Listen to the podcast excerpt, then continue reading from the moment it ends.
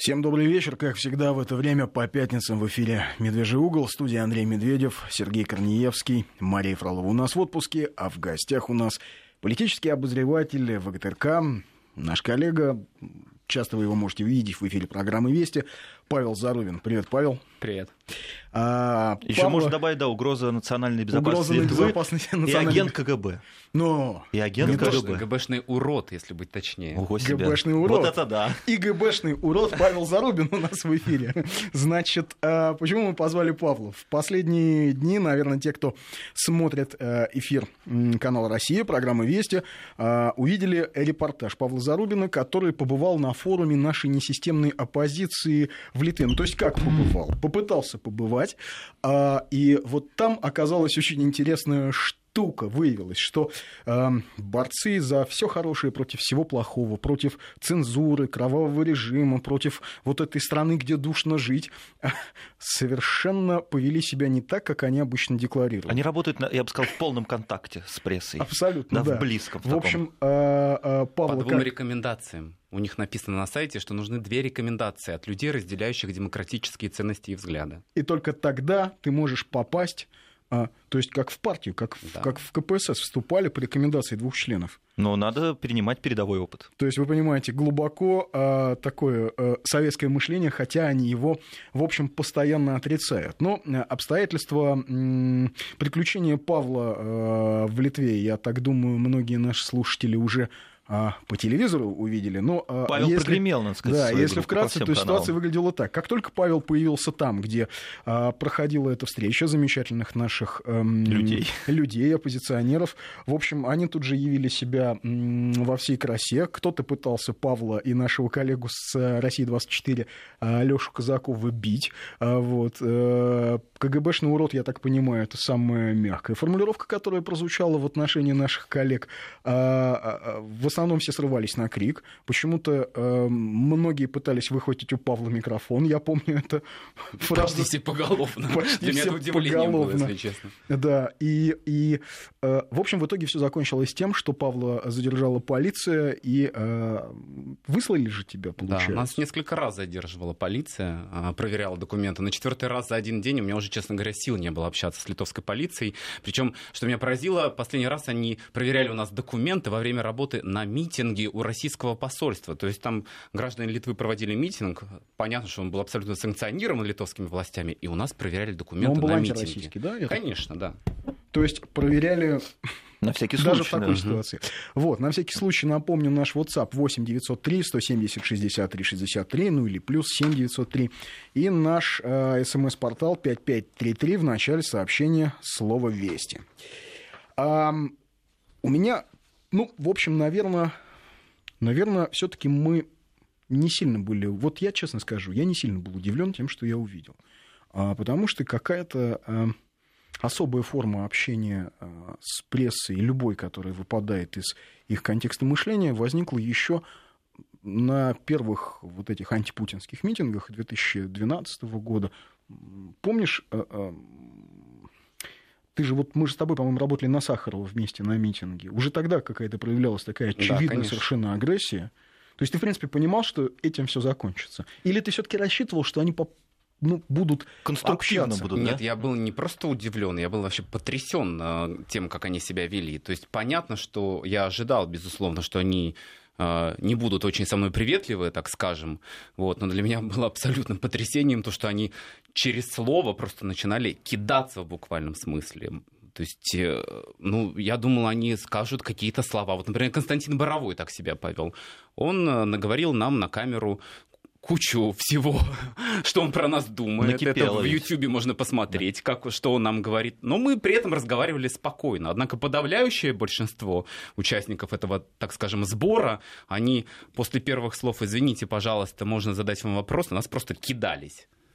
Слушай, вот интересно, что касается Константина Бурового. А, говорил он много, да, не будем цитировать э, классика. Правда, любой желающий может э, набрать Константин Боровой, общается. Ну, там, э, кто выкладывал, зависит от того, кто выкладывал формулировка, или там с кремлевскими э, журналами, пропагандистами, да? пропагандистами ага. или, в общем, как-то еще. В общем, найти можно. Слушай, но он ведь откровенно хамил. То есть, эм, как, как вот это ты все терпел, мне интересно. Ну, моя же цель все-таки и моя работа получить его комментарий, не хамство какое-то в телевизор, какое он там. Э, мне нужны его комментарий, почему они вообще там собрались, в чем их цели. Вот. Я не собирался с ним ругаться. Нужен именно комментарий, для чего эта встреча проводится, каковы основные цели этого мероприятия. А хамство, зачем это хамство двустороннее? А знаешь, и знаете, интересная какая штука. Вот покойный Борис Ефимович Немцов, честно сказать, он ведь нас тоже не сильно жаловал. Ни тебя, ни меня, ни других а, наших коллег. Но при всех делах Борис Ефимович никогда до хамства не скатывался. Он мог э, резко сказать. Он мог начать разговор, помню, последнее наше с ним общение на каком-то из митингов в поддержку а, как они называют, узников болотной. А, кстати, тебе пишут, хорошо не кусали. Бесноватая оппозиция хорошо не кусала, пишет тебе Кирилл. А, я подошел, говорю, Борис Ефимович, может быть, какие-то слова вы все-таки скажете, что да вы все врете. Что вам говорить? Вы все врете. Я. Нет, вы, вы же вести, вы все соврете. Но в конце концов, говорит Борис Ефимович, а, я считаю, люди сидят ни за что, что они там на Болотной делали? Ну, с полицией дрались. Что они? Баррикады строили, покрышки жгли. Что они? Майдан устраивали? Вообще не за что сажать людей. Вот вы хотя бы это покажите, сказал Борис Ефимович. И, э, и тогда в следующий раз поговорим. Следующего раза, к сожалению, не состоялось. Мы как-то больше не пересекались. Я это показал, честно. Э, прозвучало это, честно сказать, двусмысленно. То есть получалось, что Борис Ефимович желал некоего Майдана, но тем не менее. А вот он для до хамства никогда не скатывался при всех делах. А Владимир Рыжков, да, ведь всегда находили какой-то общий язык. Он мог просто сказать спокойно, ребята, я не буду с вами общаться. Мне очень понравилась Я не очень мысль. хочу. Извини, очень понравилась да. мысль э, коллеги, журналиста одного из каналов, который делал вчера сюжет про все эти события. Он сказал, вот ведь а, государственный телеканал бегает за несистемной оппозицией за комментарием, а несистемная оппозиция от него убегает. Как меняется время? Сказала. Но раньше не так было, да? Ничего подобного. Время не меняется. Угу. Ведь а, одна из претензий, которые а, выдвигали нам тогда, угу. вот в разгар всего этого митингового движения, когда вот в этом свальном грехе выходили на митинг вместе а, левые, ультраправые неонацисты и геи, и вот они стояли под разными своими флагами в одном, значит, вот Но ну, делили на колонны для удобства. Нет, они стояли, тогда не делили а, на колонны. Это сейчас они делятся на колонны, тогда они стояли рядом. Ну тогда понятно, в чем свальный грех, в чем, да. Ну, он идеологически угу, больше да, был. Да, да. И а, уже тогда ведь а, что произошло? А, они говорили, вы не даете нам эфир. Но когда мы начали показывать все то, что они говорят с трибуны, у них возникла претензия, что якобы мы как-то перевираем. Хотя на самом деле мы просто показывали ровно то, что они говорим. говорят. А просто оказалось, что сказать им нечего. И звучит это неубедительно. Ну, слушай, Паш, а вообще, по-твоему, ну, сама э, задача вот этого форума, вот этой встречи в Литве, она в чем состояла? Судя по тому, что российских журналистов э, отстраняли массово, и, кстати говоря, и литовские журналисты туда далеко не все попали, а вот лишь что? узкая часть, и латвийские журналисты, там вообще они устроили, по большому счету, э, просто поставили камеру у себя в помещении, онлайн-трансляция, то есть они говорили все, что считают нужным вот в эту камеру, и никто им не мешал. Они составили себе вот такие вот прекраснейшие условия, когда никто не задает никаких неприятных вопросов. Но и учитывая, что они полностью заблокировали работу всех журналистов фактически российских, я не знаю, на что они рассчитывали. То есть куда это было направлено, вот, это вот, вот этот их разговор? Куда-то, судя по всему, в другую сторону от России. Видимо, Э, туда, на кого они рассчитывают, на чью поддержку надеются. Да, они, в общем-то, это этого и не скрывали. Да, вот, вот сейчас... слушай, процитируй. Мы как раз перед эфиром говорили, угу. Павел отсматривал а, то, что он успел снять, какие-то особо Я сегодня яркие... совершил просто гражданский подвиг, потому что я 9 часов вот этого вот а, материала отслушал от начала до конца. Это все тоже есть в интернете. Кстати, любопытно, что на одной из этих секций бывший российский популярный телеведущий, который сейчас работает на Украине, он отзывался о работе, Евгений российском... Киселев, да, что ли? о работе да. российского телевидения а, словом паноптикум. Ну так вот, не хочу никаких оценок э, выставлять вот этому мероприятию, но любой желающий может посмотреть вот это вот девятичасовое шоу но в интернете. не любой способен на такое. А, и да. интересно, что люди подумают. Вот после угу. вот нужно слушать просто каждое слово, что там говорится. Давай, лучшие, лучшие цитаты да. в исполнении Павла Зарубина. Ну вот, пожалуй, самое потрясающее на данный момент, то, что я услышал, это, конечно, то, что говорил Альфред Кох. Это прямая цитата, то есть я сам расшифровал вручную, у меня вот полностью этот текст. Последние сто, а может быть даже больше лет русской истории с сожалением констатируют, что нация больна, она страдает некой формой шизофрении, ей кажутся какие-то образы, которых в реальности не существует, какая-то великая история, которой нет, какие-то там чрезвычайно добрые дела, которых нет. Поэтому мне, говорит, мне кажется, что нужно произвести некую самооккупацию взять и признать, что многих вещей мы делать не умеем. Вот, например, функции избиркома передать ПАСЕ, то есть Парламентской ассамблее Совета Европы, саму избирательную кампанию проводить под безусловным контролем и организацией международных организаций, Функ- функции Конституционного суда передать какой-нибудь Гааге. Да, это добровольный отказ от части суверенитета, но вот такой вот рецепт, как говорит Альфред Кох. Продолжает эту мысль Константин Боровой, который говорит, что решение проблемы Твой друг Константин только Боровой. внешние силы. Вот он, это все говорится публично в микрофон, они там сидят на сцене, это все говорят. Ну и фактически под конец... Кстати, у них же основная эта панельная дискуссия называлась «Россия после Путина». И То есть они уже все решили. Да, и в какой-то момент возник вопрос, вы тут обсуждаете Россию после Путина, вы э, как собираетесь, что вы собираетесь делать? Потому что вот они как-то все обсуждали, и фактически они публично заявили о том, что они считают, что в России должен произойти Майдан, и что... А кто об этом говорил? Я сейчас тоже процитирую, все вот записано. Все записано. Да, Хорошо работаем. Небезызвестный иммигрант тоже. Цитата, они удерут, как только запахнет жареным. Дело в том, что жареным для них не пахнет, мы еще ничего не подожгли, говорит Чичваркин. Так. А, Кох, извините, э, Илларионов, Революция Майдана оказалась успешной, потому что у Майдана были сотни Майдана, а потом появились добровольческие батальоны, и нужно выучить этот важный урок. Это советник президента, бывший, бывший по экономике. Бывший, да. Бывший, да. Пономарев Илья, нынешний депутат, российского парламента. Пока еще. Да, он по-прежнему депутат. Ну, получает выбрал, получает выбрал зарплату. Народ-то выбрал. Да. Он продолжает вот эту мысль про батальоны, которые появились на Майдане. Так вот он говорит, для того, чтобы появились батальоны, эти батальоны должны преследовать одну совершенно конкретную задачу. И мы-то сейчас с вами находимся в Вильнюсе, и здесь есть те, кто приехал из России, а есть больш, большая часть людей, которая оказалась за ее пределами. Так вот, я считаю, говорит Пономарев, что роль тех, кто оказался за пределами России, как раз формулирование этой самой задачи. То есть вот для батальонов задачи. То есть э, что-то вроде Герцена, который должен бить в колокол, живя в Лондоне. Формулировать задачи. Да, но при этом тут да. употребляются конкретные небезызвестные ага. батальоны, которые... Карательные. Да, да, да. Которым задачи сформулировали на Украине, они и меня устроили там поразило, с какой легкостью там обсуждалось, вот действительно с легкостью обсуждалось, что дестабилизация ситуации в России может привести э, к дезинтеграции власть, да? а. и к распаду страны. И это обсуждалось как, ну, ну что такого? Вот прямо вот с такими вот интонациями. Ну, что такого? А, вот... кстати, ты знаешь, извини, перебью тебя по поводу батальонов.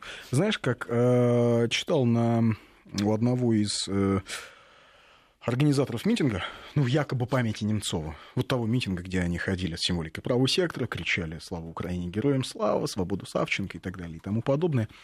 А как они называют вот тех, кто на их митингах здесь, в Москве, отвечает за безопасность? Знаете?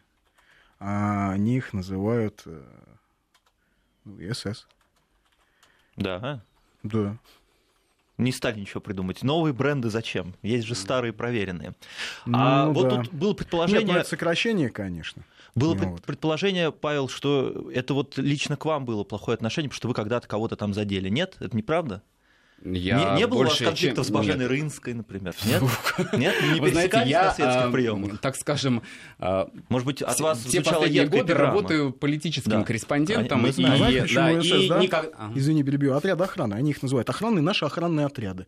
Наши охранные отряды. Ага. Так, Шутстафель. По-немецки это и есть СС, да, вот так. Совпадение? Не думаю. Я никогда с Рынска, конечно, не пересекался. Нет. Ну, просто она какое-то время была же и в политике. Вспомните ее знаменитое «Снимайте я Бажена». Ну, я бы не назвал это политикой, это вообще непонятно. Была такая тусовка? Ну, какая-то тусовка, да. Понятно. И, кстати, и сейчас мы к ней не подходили с вопросами. У меня не было она вопросов никаких подошла, да? в Жене Рынская. Угу. Я вообще не знал, что она сидит за соседним столиком. Мы подошли к Гарри Каспарову. Но она не замечена в политике была, ну как-то вот так угу. вот в активной. И вот она ну, просто и вот решила она, спасать да. Гарри Каспарова от нас. Угу. Хороший вопрос прислала нам Ирина из Москвы. В стране так много интересных людей. Зачем вы гонялись за неинтересными? У меня есть свой ответ. Я могу ответить, можешь ты ответить. Нет, пожалуйста. Ты. Мне угу. кажется, что Павел гонялся за неинтересными людьми, потому что они строят такие интересные планы, которые могут нашей стране очень сильно э, испортить, э, ну нет, не жизнь, но, в общем, как-то попытаться а, сделать и нашу жизнь довольно неинтересной Но ну, и унылой. Или такой, распад, или такой да? а, разухабистый, как на Украине, да, судя по тому, как да, часто они не скрывают, что слово... Украин, Украина нынешняя это чуть ли не образец, к которому нужно стремиться. Ну а вот вообще, из того, что ты слышал, а, помимо желания некоего Майдана, переворота, есть у них какая-то внятная программа? Нет, программы нет никакой. Экономическая, я даже не про политику, экономическая. И позитивная, вот еще говорят, не ну, экономическая, пожалуй, вот не без этой ага. э, э, типичные там свободные суды э, и приватизация. Нет, э, реальная экономическая политика. Они, кстати, там спорили, что давайте мы, говорит, не будем трогать экономическую тематику, потому что если мы сейчас будем говорить об экономическом устройстве России, мы тут все переругаемся, поэтому давайте обсуждать некие вот политические идеалы, к которым мы стремимся. Но все-таки, да, все-таки Э, экономику они обсудили кратко достаточно, но тоже в таком э, любопытном ключе, потому что прозвучала мысль, что все-таки образование и медицина по их э, версии несмотря на то, что они считают себя либералами, должны оставаться бесплатными. Так вот, тут же прозвучала мысль от Чичваркина, так а кто же, говорит, за это будет платить, за то, чтобы этих нищебродов содержать? Богатые люди, с которых будут драть налоги. Вот он назвал всех нищебродами. Тоже можно посмотреть. Угу. А спрашивают, а Макаревич-то эту вспышку проворонил, получается? Там, кстати, не было многих людей. Ни Макаревича, Касьянова там не было. Да? Да. А почему? Непонятно. Ну, я так понимаю, у Касьянова какая-то своя история, поскольку он теперь, в общем, бессменный и един... Ну, не бессменный, он поскольку э, единственный лидер э, РП Парнас. Да? Партия Парнас, да. Да, он же теперь лидер Парнас. Ну. Единственный. А, вот. Я так понимаю, что у него чуть-чуть другая линия. То есть он занимается совершенно предметными делами, судя по тому, как часто он ездит в Вашингтон. А... Предметные дела Абсолютно, из Вашингтона. Да. Угу. А, так вот, значит, э, ладно, э, с экономикой они, понятно, там, долой нищебродов. А какие еще замечательные мысли прозвучали? Какие вот... Они вообще, кстати, начали э, вот начало этого ключевого дня было с того, что они поблагодарили литовских чиновников за высылку российских журналистов и поаплодировали этому с трибуны. Так. Вот. И я напомню, что люди, которые там собрались, призывают к свободе слова, к демократическим ценностям. При этом, кстати, какую бы тему они ни обсуждали, их там было несколько где их тем, у них все в итоге сводилось к тому, что нужно все телеканалы российские отключить, всех нужно разогнать, и, в общем, главное заткнуть всем рты краткое содержание всего вот этого девятичасового разговора, по большому счету. А как понять, отключить? В Литве отключить? Или у нас, когда они придут к власти? В, том, числе, в вот России они... в том числе. То есть вообще То есть отключить? В России это понятно не просто отключить, тут всех еще люстрируют. Тебя, меня, вон. А, а я Павел, ты первым. Павел, да, он теперь знаменитый в этом вопросе. Люстрировать всех журналистов, люстрировать всех без исключения чиновников. И, в общем, Скажи, а это же там Евгений Кис... или это украинскому телевидению Евгений Киселев высказал замечательную мысль по поводу того, что нужно захватить нескольких россиян, неважно, имеющих отношение к чиновничеству, к спецслужбам или к чему-либо, просто захватить, чтобы их потом поменять на Савченко. Да, он перед приездом в Вильнюс э, это заявил в интервью украинскому журналисту, украинской журналистке, причем это даже не столько было заявление, если это послушать, это фактически были публично обнародованные рецепты. То есть он что говорил? Говорит, не все ведь работники российского посольства обладают дипломатическим иммунитетом. Ну, украдите кого-нибудь. Я когда это слушал, я просто, я, я даже сомневался, я правда вот слышу то, что он говорит такие слова. Самое интересное, что буквально года два назад Евгений Алексеевич в каком-то интервью говорил, что а, ну просто работы-то для него в России нет. И как бы дали ему работу на российском телевидении, ну, конечно бы он работал здесь. Видимо, играет в нем какая-то обида. Но, так наверное, же, как... они понимают, что это никто, по идее, не должен был услышать вот это. Почему? Особенно в России. Ну, как они не понимают? Глобальный мир, слушайте, интернет. А даже, в общем, на Западной Украине вполне себе смотрят репортажи а, и Вестей, и Первого канала, и всего чего Ну, нам угодно. даже звонят, да. Да, нам, нам пишут с Украины. Угу. Ребят, нам сейчас вот а, в эфир пишут с Украины. Я же по номерам это вижу. Угу. Ну, о чем? Как, как они не Ну, просто непонятно, когда призывают. Почему? Очень даже понятно. А, ну, скажем, я не очень понимаю, когда известный шоумен, ведущая Татьяна Лазарева, вот она а, пишет какие-то восторженные слова о Савченко. Это та же Татьяна Лазарева, которая флаг Олимпи... Э, она же носила, э, если помните, э, факел с олимпийским огнем, бегала с ним. Да. Угу. Понимаете, какая штука интересная. Вот.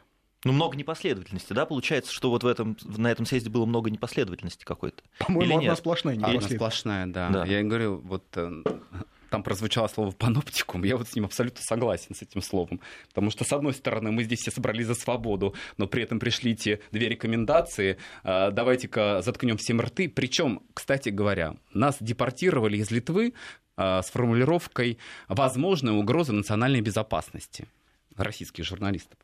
Но вот я сегодня послушал, что они говорили с трибуны. Так вот они, сидя в Вильнюсе с трибуны, оскорбляют жителей Литвы, Латвии, и им за это ничего не было. То вот, есть... Э, ну вот прямая цитата, опять же, небезызвестная Рынска. Она сидит, это с трибуны говорит. Так, секунду, найду. Здесь достаточное количество ватников, а в Латвии их еще больше. И это история о ползучести э, зла, я не шучу, не шучу. Латвия вся нашпигована вот этими вот русскими с паспортами Евросоюза, у которых подлое ватное сознание. Это говорится в центре Вильнюса про жителей этой страны и соседней страны. А это неправильные жители. А кто ты вообще вот угрозу национальной безопасности в таком случае представляет? Как кто ватники? Ты что, не понимаешь? Ватники а ты думаешь, опасно, а мне да. кажется, что просто у руководства Литвы, Латвии, а, в общем, а, контекст а, ну, совпадает а, с я, Баженой я, с этим согласен, но тем не менее, все-таки эти люди там живут. Да. Вот, кстати, Многие из них не граждане, но они же там живут. Вот, во-первых, тебя благодарят. Спасибо, что рассказали про это мероприятие. Теперь знаем всю эту публику, переформулировал я немножко в лицо. А, парни, без шуток, как вы считаете, возможно ли, что эта кампания ненависти дорвется до власти в нашей стране? И если, не дай бог, и если да, не дай бог, что будем делать? А, ну, я не думаю, что дорвется.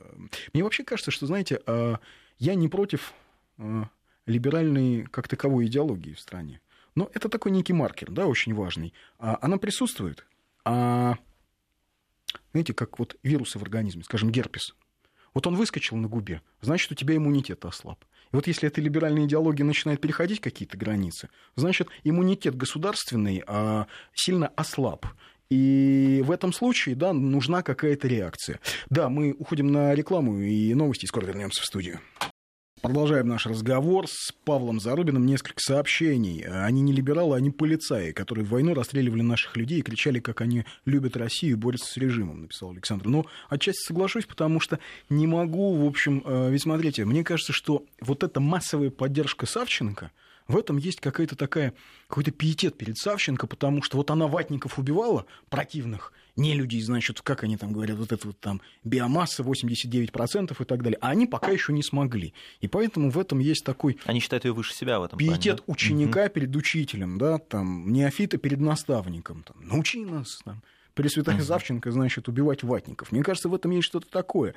Что касается, вот я начал говорить, что либеральная идеология вот такая зашкаливающая, в которой она проявляется радикализированная. Нас, радикализированная. Mm. Это в некой степени маркер состояния государственного организма. Государственный организм, если ослаб, значит, вот этот герпес выскакивает такой, да, то есть, ну, вообще в организме вот есть герпес, ослаб организм, Это выскочило в виде Но он где-то выскочил же там, не у нас, а, считай. Ну, здесь это, в общем, он еще не выскочил. Да. Он пока только рвется наружу. Но в целом, да, вот этот вот м- политический герпес, выскочит он или нет, это зависит в общем и в целом от каждого конкретного человека. Ну, от вот каждого, выборы сейчас в Думу. От каждого пожалуйста. из нас, пожалуйста, ребят, будут выборы. Вот, например, в Москве товарищ Гудков собирается избираться, вот один из тех, кто всю эту идеологию разделяет, и поэтому политический, ну, понимаете, герпес может выявиться как герпес, а может как опоясывающий лишай, да, который ведет к каким-то последствиям. То же самое с политическими явлениями. То есть, если, а, а, в общем, а герпес русского либерализма мутирует, да, то, ну да, очевидно, мы получим Майдан. Но в некоторой степени это маркер для нас, для всех, и мне так кажется. Рынский написал статью о том, почему надо покупать квартиру в новом доме. Смысл сводится к тому, что от обычных людей вони много. Вот. Эм... Ну, ее социальные сети вообще этим, этим славятся. Да, такие да, формулировочки. Да. Эм... А, что-то тут еще. А фамилии просят озвучить. Ну, я думаю, что вы найдите, пожалуйста, в, в эфире, э, в, в, в архиве Вестей, э, на сайте Вестей сюжет Павла Зарубина и... и а, посмотрите да? его, да? участников все фамилии, да? все фамилии, да. Как на подбор там, я могу зачитать. Ну, если да, нужно. Это нужно, долгий, да? по-моему, угу. долгий и скорбный это список, да. потому что на самом деле ведь дело-то не в том, что либеральная идеология плохая. Нет, она, она в общем э, вполне себе применима. Но в том, в, той, в том виде, в котором она проявляется в России, и главное, с теми носителями, которые э, вот ее представляют, а она, конечно, в России полностью дискредитирована. Да. Мы же как-то с Семиным Костей здесь смеялись, что, может быть, это некий заговор может быть, может быть специально да, да. эти люди а, вот, вот так себя ведут, чтобы вообще дискредитировать либеральную идею в России как таковую. Но она уже дискредитирована. Все уже считают, что либералы это ругательство, хотя это на самом деле совсем не так. Ну, это, это знаете, немножко вот другое вообще. Я когда готовился к эфиру... Это не вот... об, о внешней оккупации речь, когда говорят о либерализме. Ну, в нормальной стране. Да. Да. А у нас что-то устроили какую-то из этого вот наши смотрите, оппозиционеры а, вообще март, просто. Сейчас вот я Пашу немножко позволю ему отдохнуть, потому что, э, хотел сказать, март у нас для э, нашей либеральной интеллигенции какой-то такой своеобразный месяц. Вот э, в 1909 году именно в марте вышел знаменитый сборник статей о русской интеллигенции «Вехи» где писали, в общем, не последние люди. Это были Гершинзон, это был Бердяев, это был Франк, это был... Эм... У нас в программе иногда звучат да. выдержки из этого да, документа. Да, ну сейчас просто, если мы вообще, вот любой желающий, кто сейчас откроет вехи и почитает, он поймет, что русская либеральная интеллигентская мысль за последние 106 лет, да, 106, нет, 100, 107, 107 за последние 107 лет вообще немного. никак не изменилась. А, она, не она замерла, она вморозилась, как муха uh-huh. в янтарь доисторическая, и вот в этом состоянии пребывает. Я, простите, процитирую Гершинзона, да, из статьи «Творческое самосознание». Что делала наша интеллигентская мысль последние полвека? Я говорю, разумеется, об интеллигентской массе. Это 909 год. Кучка революционеров ходила из дома в дом и стучала в каждую дверь. Все на улицу, стыдно сидеть дома. И все сознания высыпали на площадь. Хромые, слепые, безрукие, ни одно не осталось дома. Полвека толкутся они на площади, голосея перебраниваясь. Дома грязь, нищета, беспорядок, но хозяину не до этого. Он на людях, он спасает народ. Да оно и легче, и занятнее, нежели черная работа дома о том же, да, э, э, по поводу революционеров, да, он э, пишет, активное революционерство было у нас подвижничеством, то есть требовало от человека огромной домашней работы сознания над личностью в виде внутреннего отречения от дорогих связей, от надежд на личное счастье, от, а, счастье от самой жизни. Неудивительно, что человек, одержавший внутри себя такую великую победу, был внешне ярок и силен, а масса интеллигенции была безразлична со всеми свойствами стада, тупой косностью своего радикализма и фанатичной нетерпимостью. А... Так вот Кох по поводу всего этого сбора у себя в Фейсбуке написал, что все это очень напоминает белые мигрантские посиделки. Ну да, это такие, знаете, клуб меча и орала, когда они делили должности, решая, кем же будет Воробьянинов, диктатором поди. А, но здесь все-таки это очень серьезная вещь. Это а, люди, так или иначе, имеющие влияние. Потом на, ну что говорить, действительно людям сегодня живется очень непросто действительно э, кризис мировой. Он, он мировой, он отражается на всех, и на жителях Канады, и Китая, и Соединенных Штатов. Но что нам до них, мы у себя дома, у нас, в общем, свои проблемы. Да, действительно. И в этой ситуации А я допускаю, что... Я не уверен, что это окажет прям уж мощное влияние, но то, что именно этой ситуацией попытаются воспользоваться, я практически уверен.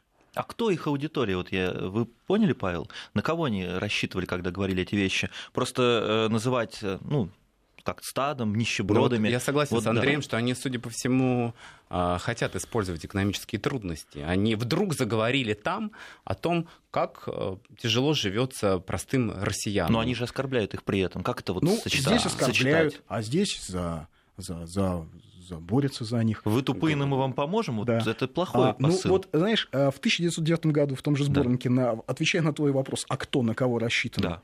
Изгоев в том же сборнике написал замечательную вещь. Средний массовый интеллигент в России, ну на кого это все uh-huh. рассчитано, большей частью не любит своего дела и не знает его. Он кто это? Плохой учитель, плохой инженер, плохой журналист, непрактичный техник и прочее, и прочее. Его профессия представляет для него нечто случайное, побочное, не, заслу... не заслуживающее уважения. Если он увлечется своей профессией, всецело отдастся ей, его ждут самые жестокие сарказмы со стороны товарищей, как настоящих революционеров, так и фразерствующих бездельников. Но у них нет будущего с, с такими мыслями. Сборник Вехи надо перечитать. Если, да, если, да, вспомнить, какое жалкое, если вспомнить, какое жалкое образование получают наши интеллигенты в средних и высших школах, станет понятным и антикультурное влияние отсутствия любви к своей профессии и революционного верхоглядства, при помощи которого решались все вопросы. Но оппозиции не нужны спичрайтеры, они могут просто читать это вслух. Ведь они именно это и говорят, фактически. Ну, да, наверное. Да. Вот Они, кстати, так. про экономические трудности, тут важный, конечно, момент, э, рассуждали в двух пятизвездочных отелях, самых лучших отелях, какие вообще есть в Литве. А кто заплатил за банкет? А вот самый интересный вопрос. Кто за все да, это ну, платит? они у нищебродов, наверное, деньги забрали. Ну, непонятно, интересно. как-то оплатили. Потому что это на самом деле важный момент. То есть э, в любой стране демократической это было бы важно узнать. Пономарёв и это было сказал, бы прозрачно. что они якобы да. в складчину, скинулись на полную ну, аренду пятизвездочного отеля. как владелец небольшого инвестиционного фонда, который у него в Нью-Йорке находится. Ну, мог бы скинуться, довольно, да, довольно, довольно, Я думаю, он мог бы вполне, да, немножечко дать на, на дело революции. Угу. А как, как так там говорил Остап Бендер, до сих пор а чем получает. ответит купечество? Да, вот купечество чем могло ответить. Купечество? Да. А вот тут спрашивают, э, а, м- что же э, с ними делать? Не почему... Ведь, э, ну, правильно отмечают многие, что живут-то они в России. Они в Литве посовещались, посовещались и приехали в Россию. Ну что же, их расстрелять, что ли, всех? Потому что люди Нет. предлагают именно это, ты же читаешь. Читаю, что некоторые предлагают расстрелять. в аэропорту и расстрелять. Очень значительная часть не живет уже в России, причем довольно давно. Они рассуждают о судьбах России много лет, э, живя при этом за рубежом. Но большой видится на расстоянии, потому что лицом к лицу лица не увидать. Это они так рассуждают, я думаю. Ну, не знаю. Я даже... Не, ну почему? Бажена Рынска живет в России. Она сейчас получает гражданство Израиля, по крайней мере, хочет получить. И там вообще э, многие не только не живут в России, уже давно гражданства другие. У Альфреда, э, Альфред Кох это гражданин Германии, Гарри Каспаров гражданин Хорватии. Вот. Артемий Троицкий, Евгений Чирикова живут в Эстонии. По-моему, с видом на жительство, если я не ошибаюсь. Вот. Да. Да, и вот еще раз э, процитирую, пока у нас есть время, Бердяев э, в том же сборнике «Вехи» в 1909 году. Ничего не изменилось вообще, простите. С русской интеллигенцией, пишет Бердяев, в силу исторического ее положения случилось вот какого рода несчастье. Любовь к уравнительной справедливости, к общественному добру, к народному благу парализовала любовь к истине, почти что уничтожила интерес к истине. Основное моральное суждение интеллигенции укладывается в формулу «Да сгинет истина, если от гибели ее народу будет лучше житься, если люди будут счастливее, долой истину, если она стоит на пути заветного клича, долой самодержавие». Да. Интеллигенция стала по отношению к русской истории и современности в позицию героического вызова и героической борьбы, опираясь при этом на свою самооценку. Героизм – вот то слово, которое выражает по моему мнению, основную сущность интеллигентского мировоззрения и идеала, причем героизм – самообожение. Вся экономия ее душевных сил основана на этом самочувствии. Павел прямо в центре побывал, вот в этом как это, паноптикуме, да? Вот говорят, что у этих людей нет цели прийти к власти, а есть цель вот использовать процесс, чтобы зарабатывать на нем. У вас было такое ощущение? Я думаю, что есть в этом, конечно, Мне кажется, они опешат, зерно. если вдруг что. Но и цели как они говорят, сменить режим. Да. Цель у них, безусловно, такая На себя, есть. видимо. Да. То есть, а есть ощущение Ну- того, что это люди, которые просто хотели бы, не знаю, сменить режим ради того, чтобы заменить, не знаю, э, скажем, э, то есть вот, ну, они же, вот в их контексте все выглядит так. Все кругом злодеи, все чиновники-коррупционеры, вот мы придем, и все будет хорошо. Но Да. они же, на получается, самом деле, они Прямо так придут- и говорят. И будет все то же самое, только теперь будут эт- этим заниматься они. Так, у нас обозреватель ВГТРК в гостях, Павел Да. Зарубин. Сделаем И паузу. новости, да. На новости. 5533 Вести, 8 903 170 63 63 это наш WhatsApp. Продолжаем наш разговор. В гостях у нас обозреватель ВГТРК Павел Зарубин, побывавший на мероприятии замечательном съезде нашей несистемной оппозиции в Литве. Вот спрашивает нас Елена, почему столько злорадства у нас? Это не у нас, Елена, это у Бердяева, у Булгакова, у Гершинзона. Мы просто их цитировали. Наболело это как раз пришло вот ровно сообщение в тот момент, когда мы читали цитаты из сборника Вехи. А интересное сообщение пришло из э, города-героя Монреаля, что расположен на североамериканском континенте. По-моему, пора расширить список причин лишения российского гражданства. А я вообще не знаю, у нас есть э, принудительное лишение гражданства? По-моему, нет. Думаю, По-моему, в годы СССР было. Мгм. Ну вот, как тебе кажется, дальше-то они что теперь будут делать, Паша? Они вроде договариваются на, очередную, на очередной скорый сбор. Вот. Будут там, видимо, после выборов, кстати, запланировали они встретиться. После парламентских выборов. А до выборов нет? До выборов вроде нет. Я досконально не знаю график, что они там себе планируют. Тебя же, тебя же выгнали с позором, да. Слушай, ну б- прос- расскажи еще какие-то интересные вещи. Что, что, как, вот думая о России, еще процитируй, вот какие еще там прекрасные слова были сказаны. Слово интересное здесь вот к тому, что я сейчас хочу рассказать, не подходит, конечно. Это очень тревожные вообще вещи, о которых они рассуждают а, с легкостью, просто удивительные. То есть, а, вот продолжу цитаты, у меня же все записано. Вот Гарри Каспаров говорил там, что мы должны создать именно то государство, которое будет дееспособным. Если это связано с потерей части территории, ну что, в конце концов, СССР распался, и ничего страшного не произошло. Конечно, ничего страшного Да, не для- произошло. Миллионы людей умерли, погибли, стали беженцами. Подумаешь, Оказались за границами родины Оказались своей. за границами Родины. Что это? Это разве для Каспарова это, что? это шваль людишки, это никто. Вот это, к Это вопросу, пешки, это, это к вопросу, который мы обсуждали в предыдущей программе, да? Цена всего. Цена сталинизма. Да, с одной стороны репрессии, с другой стороны заводы. Цена распада СССР. Если вы так сегодня говорите восторженно о том, что мы получили свободу, оцените цену вашей, по- по- по- посмотрите на цену вашей свободы. Во что она обошлась? Сколько миллионов людей? Сколько миллионов людей? Сравнимо ли это со сталинскими репрессиями? Я практически уверен, что сравнимо. Я не Если не понимаю, больше. да, Каспаров, получается, подпадает под вот эту 228 статью, кажется. Да, вот по Ну, поводу там вообще, конечно, заявления прозвучали. Чудесное сообщение, прости, Ага. не могу не прочитать. Чичваркин, сидя на серых коррупционных схемах со своей евросетью, разорил кучу мелких торговцев по регионам. Вот про коррупцию ему-то надо молчать. Да-да-да. И что еще там интересного говорили? Пономарев, кстати, там продолжил мысли Каспарова, Илья Пономарев.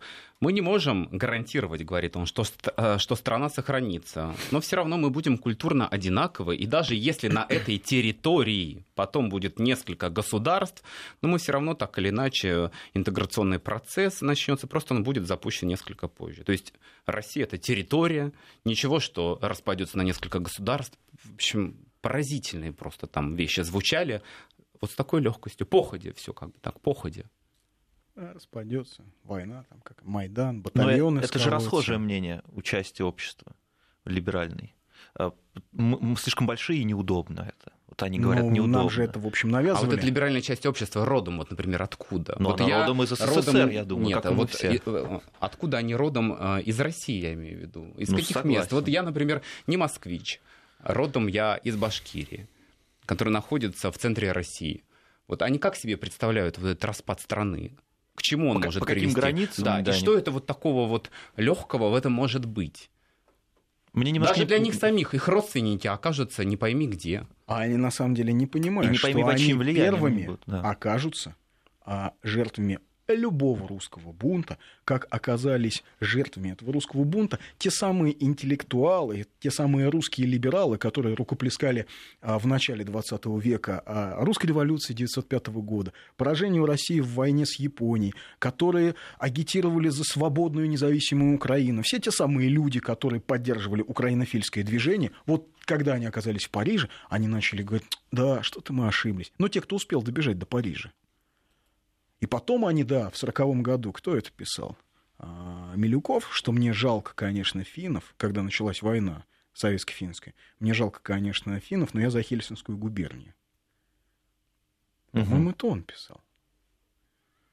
Ну хорошо, а еще непонятно с экономической точки зрения, как они на это все смотрят. А мне, а мы же поговорили, А, у них нет, у них нет нету, да. никакой.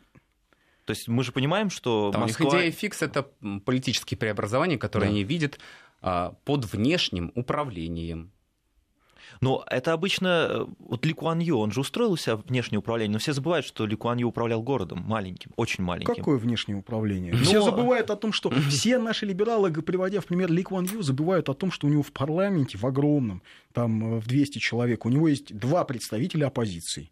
Вот сейчас прошла эко- политическая реформа, их стало три. Но он не считал конструктивным э, иметь оппозицию. Да, он вообще считал конструктивным расстрелы, казни а, за наркотики и штрафы в 200 долларов за жвачку, выплюнутую на тротуар. А, введи у нас такие законы, Ну, слушай, там был... бог. Знаешь, какой там высшая инстанция судебная? Э, Лондонский арбитражный суд для бизнеса. То есть у них все таки часть суверенитета была отдана э, другим.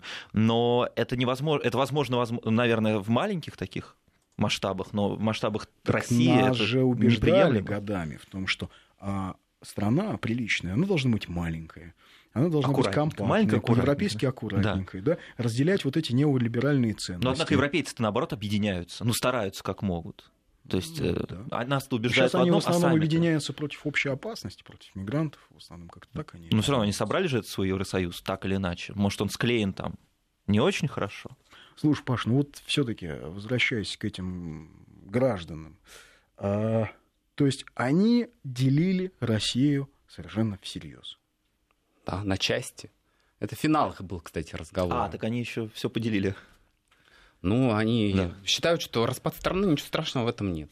Вообще, конечно, я согласен с мыслью, что это абсолютная, полная дискредитация хороших демократических ценностей. Вот то, что они делают. То есть э, они, они под видом этих демократических ценностей, в которых нет ничего плохого, безусловно, Да, безусловно. они, они просто заявляют вещи абсолютно антидемократические и к ним призывают. И для многих людей, что ты знаешь, что я всегда был человек, который считал, что демократические ценности это хорошо, так вот я ничего мы, общего... кстати, с Павлом очень часто Да. спорили, там у нас корреспондент Ничего общего поводу. не хочется Я-то иметь с этими консерватор. людьми. Ничего общего. И вообще просто... Но это на самом деле проблема, что у нас ни патриотическая идеология, ни консервативная идеология в стране, в общем, толком не сформулированы. Ее носителями очень часто являются а, люди а, глубоко маргинальные, да, вот эти, э, такие крикуны. Но хуже того, что у нас, в общем, носителями и либеральной идеологии являются граждане вроде а, Бажена Рынск. И вот нам а, тут пишут, что а, мы цитируем Бердяева, но он писал про интеллигенцию, а вот либералы это совсем к интеллигенции не относятся, а интеллигенция это Лихачев и Сахаров. Ну, Сахаров, в общем, да, наверное, я бы не, я не очень могу сформулировать свое отношение к Сахарову как к интеллигенции. Все-таки человек хотел водородную бомбу на американцах испытать вполне всерьез. Вот. Проект Конституции, да, Сахаровский, помните? Мгм. Это же там идея разделения страны, развала страны. Там заложено. А, Лихачев себя не очень считал э, интеллигентом. а, м, а, Гумилев точно так же, когда к нему журналистка обратилась э, со словами «вот вы типичный представитель русской интеллигенции», он сказал «девочка, да упаси вы что такое говорите?» А «Я не интеллигент», да? говорил он, «у меня профессия есть». Да. А, Да. А для вот девушки что. Бажена, мне кажется, это вообще абсолютный пиар. Ну, это что она делает. понятно. То есть, ну, кто бы вот сейчас вспомнил опять о Бажене, если бы она не прыгнула на нашу камеру, причем несколько раз, и не выхватила телефон. Ну вот, теперь ее обсуждают, она довольна и, думаю, счастлива. При том, а что... ну, а для остальных-то, слушай, для остальных это серьезная работа, кропотливая, которую они делают каждый день. И мы можем здесь ерничать сколько угодно, но люди, которые озвучивают мысли о расчленении России, невозможном расчленении России, а о необходимом расчленении России, я вот не очень. Э, я бы к этому все-таки относился всерьез. Бажена Рынска, Согласен. понятно, да? Покричала, напала. А, а остальные не тусуются.